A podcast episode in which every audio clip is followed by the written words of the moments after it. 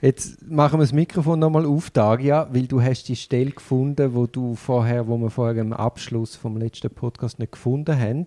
Du tust ja da im Herbst in Bruck mhm. oder wo es auch immer ist, tust ja mhm. referieren und irgendeine Textpassage vorstellen. Ist denn das ein Wettbewerb, wo man gönnt etwas? Nein, nein, nein, nein. Das ist einfach so. Du kannst äh, präsentieren, was du möchtest, einfach für das offenes Publikum, vor allem äh, Fachkollegen. Nein, Jugendliche tatsächlich. Ja. Aber es ist, äh, man muss nicht vom Fach sein. Man kann auch einfach aus Interesse gehen. Okay. Aber es hat auch andere Lehrer dort. Richtig und äh, andere Vertreter. Also das ist das. Ich habe letztens mich mit dem Thomas von Aquin beschäftigt und scheinbar ist im Mittelalter ist es Brauch gewesen, dass man zweimal im Jahr hat man sich einer Öffentlichkeit gestellt und die hat dann einfach können mit Fragen bombardieren und hat natürlich keine Zeitungen gegeben wie heute. Also es ist eine schöne Möglichkeit zur Verbreitung von Wissen. Also, welche Stelle hast du einleitend an dem die, dem Symposium vorstellen? Das wäre eigentlich der Abschnitt oder Paragraph 39. Der gefällt mir eben gut. Das ist jetzt so ein Latin, ein sprachlicher Moment. Ähm, und er anfängt mit äh, Patrem occidit sexit roscius. Also er tut eigentlich ein Akkusativobjekt zuvorderst anstellen. Das ist schön im Latin. Du kannst ja die Wörter eigentlich anstellen, die du möchtest. Und das, was am Anfang steht, hat mehr Gewicht. Und dann sagt er, ähm, seinen Vater hat Sextus Roscius ermordet. Das also Patrem ist Vater. Richtig. Und dann, also wortwörtlich wäre es, Vater ermordet. Genau, den Vater hat ermordet Sextus Roscius. Und im Deutschen kommen wir schon ein bisschen als Problem an, oder? Aber es ist wirklich den Vater und das ist so, quasi, das ist der wichtigste Punkt. Also wir sind da zum, zum äh, Vatermord eigentlich behandeln und durch das startet er aber schon so ein bisschen in einen Zweifel einverstanden. Also nach dem Motto, ah, das kann doch gar nicht sein, dass der seinen Vater umgebracht hat. Aber fürs Deutsche kann man jetzt durchaus äh, die Sorgfalt von der Sprache mitnehmen. Auch da gilt ja, das Entscheidende mhm. zuerst sagen, mhm. im Hauptsatz und nicht im vierten mhm. Nebensatz. Also mhm. sehr ein interessanter Input. Mhm. Und dann kommt ja eine Frage, oder? Qui homo? Ja, was, was soll das eigentlich für ein Mensch sein? Also was für ein Mensch er bringt seinen Vater richtig, um. Richtig. Ja.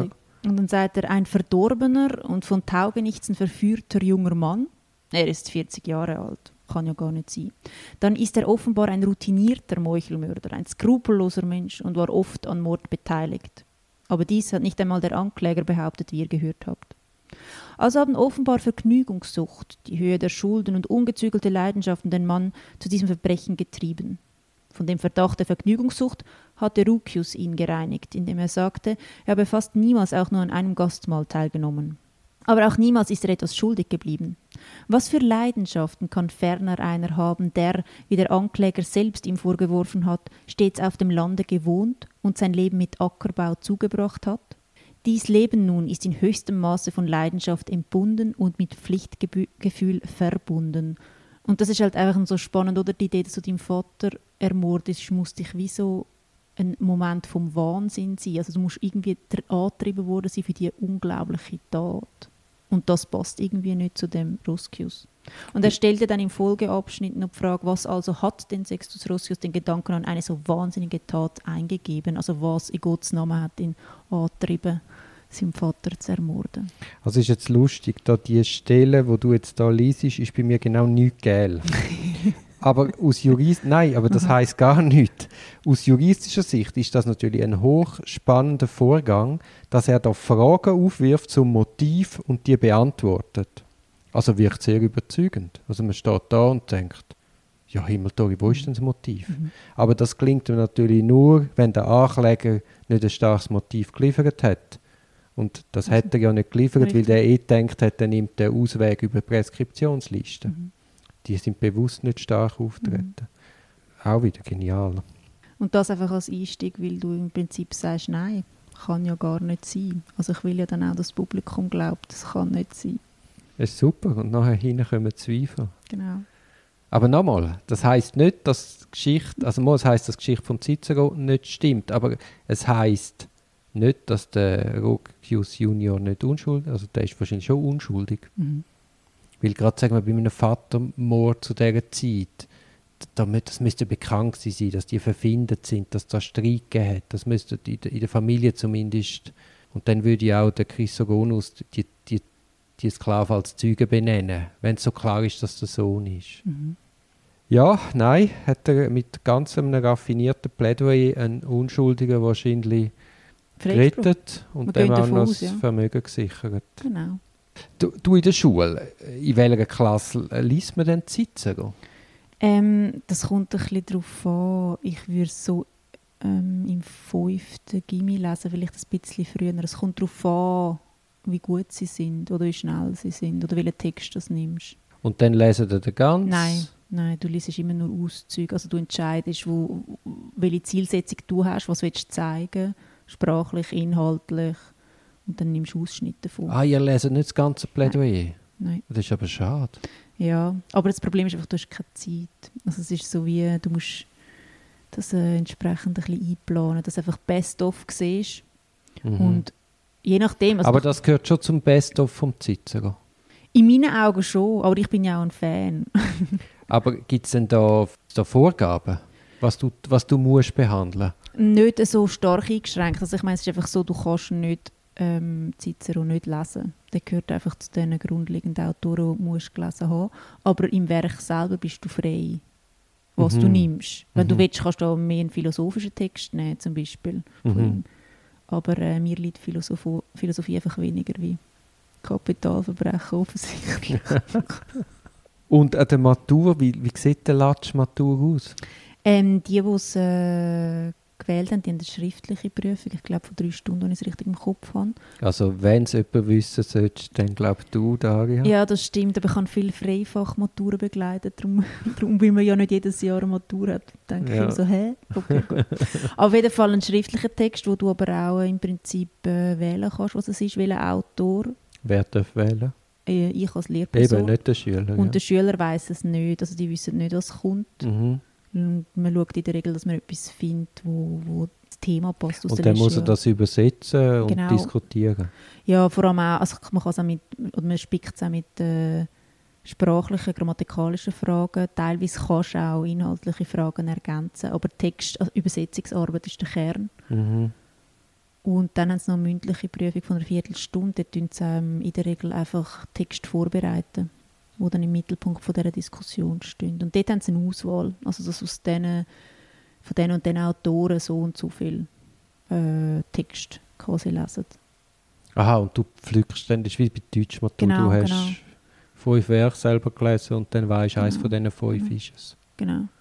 Und wie viele Leute, also du bist am Remy Bühl, muss man sagen, Mhm. wahrscheinlich die strengste Schule im Kanton Zürich, ist, wie viele Leute machen dort noch Latin-Matura? Also wir haben eigentlich immer recht gute Zahlen. Wir haben so nach zwei Jahren müssen sie ja wählen und dann haben wir so ähm, anderthalb bis zwei Latinklassen.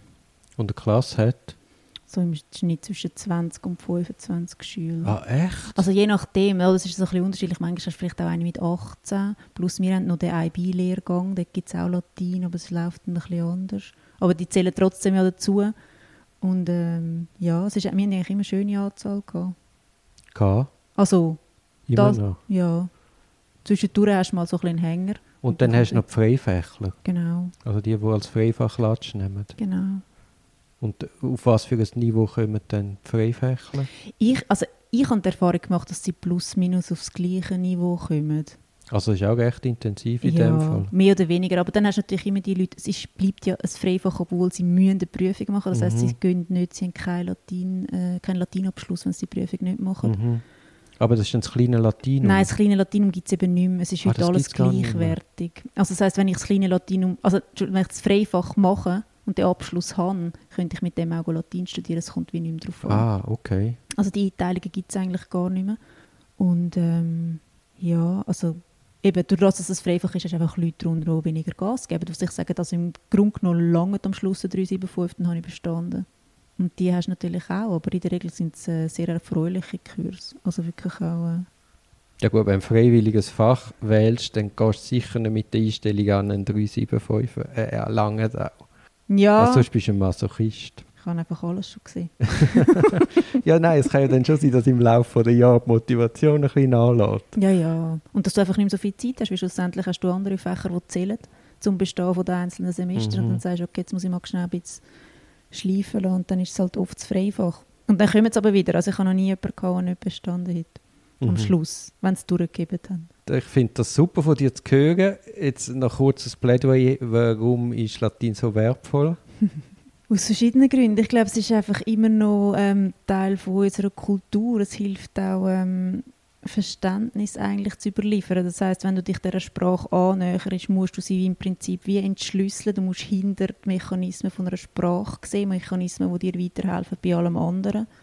Also mir zum Beispiel, ich kann ähm, Grammatiken von anderen Sprachen einfach schneller, weil ich Sprachsystem verstanden habe durch das Latinische, weil ich gezwungen bin, in Sachen mich einzudenken. Und das gilt nicht nur für die Sprache, sondern auch für ihre Ansichten. Oder? Das heißt, wenn du philosophische Texte liest oder politische Texte liest aus dieser Zeit, musst du zuerst sprachlich verstehen, was sie wollen, dann musst du es in ihren Kontext einbetten und dann musst du es auf heute anwenden. Und die Denkprozesse, finde ich, sind eben recht einmalig. Sie behalten dich auch einfach fit. Also du lernst so um sieben Ecken herumdenken, dich in andere, in andere hineinversetzen.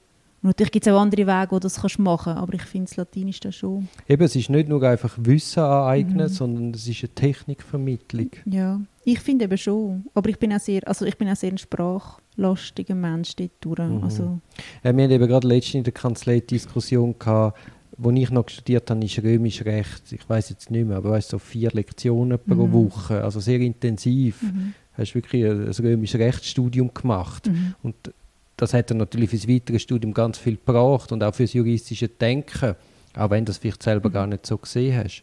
Und heute wird immer noch römisch Recht gelernt, aber es ist nur noch in, in einem viel reduzierteren Umfang. Und ich glaube irgendwie, es geht irgendwie nur alles oder nichts. Du kannst nicht ein bisschen vermitteln. Das glaube ich eben auch, aber ich glaube auch ein Stück weit, dass das Latein durch das Bologna-System auch stark gelitten hat. Ja, ja. Weil das auch so eine, manchmal so eine, ist jetzt ein bisschen böse, aber es ist so, ein so eine Mikrowellenausbildung, wo es um die Punkte geht. Und ich habe das auch gesehen in, äh, in Geschichtsseminaren, wo die Leute gar nicht mehr fähig sind, die Quellen richtig zu lesen oder irgendjemanden zu fragen, der die Quellen noch richtig interpretieren kann. Und dann stehen sie dort vorne und erzählen dir irgendetwas und du weißt, es kann gar nicht sein, weil der latinische Text sagt, das grammatikalisch völlig anders. Aber es ist halt auch eine Härte. Wie sagt man dem? Also die moderne Zeit ist einfach schwer fürs Latein. Die Frage ist einfach, hat die fundierte Ausbildung noch Platz, oder? Ja, ja, aber ich finde auch, die Aufgabe von einem Jus-Studium ist eben nicht Wissen aneignen, Mhm. sondern juristisch lernen zu denken Mhm. und Wissen aneignen. Hey, du hast einen neuen Fall, du tust dir Wissen anlesen, aber das geht auch gerade wieder hinten raus, weil Mhm. weiter geht's, weiter geht's, weiter geht's. Mhm. Und dann kommst du vielleicht wieder in ein gleiches Problem, klärst es nochmal ab und wenn du Glück hast, kommt dir in den Sinn, dass du ja das Problem schon mal auf dem Tisch gehabt hast. Aber das juristische Denken an sich, das, das geht eben nicht Mhm. weg. Ja. Ich würde einfach das Latein wirklich halt auch in der Schulzeit lassen, oder? Weil es halt eine Sprachschulung ist, wo, wo dir auch fürs Deutsch und für alle anderen Sprachen hilft im Denksystem. Also wenn du das mal verstanden hast. Ich habe immer die besseren Aufsätze geschrieben, weil ich gecheckt habe, wie man, wie man eine Gerichtsrede aufbaut, oder? Also meine Argumentationen sind einfach Gut, so das könntest du ja, natürlich. Nein, aber das könntest du natürlich auch anders lernen. Ja, logisch. Aber ich glaube, da, also da treffen wir ja auf den Kern von dieser Debatte, oder? Also wie sinnvoll oder wie viel Platz hat das Latein in dieser modernen Bildungswelt Mhm. noch? Und das ist eine faire Frage. Aber es ist auch klar, äh, dass ich sage, ja natürlich hat es noch Platz. Ja, nein, es ist ja auch gut, wenn man Wahlmöglichkeiten Mhm. lässt, dann kann jeder für sich Mhm. entscheiden und so muss es ja sein. Ja, ja. Und ich Mhm. finde dann bei einer universitären Ausbildung ist dann nochmal etwas anderes. Also ist ja logisch, wenn du die Antike studierst und nicht Latein kannst, also dann ist mir klar, dass du nicht zum Studium zugelassen Mhm. werden. Mhm. Ja, wir werden es sehen.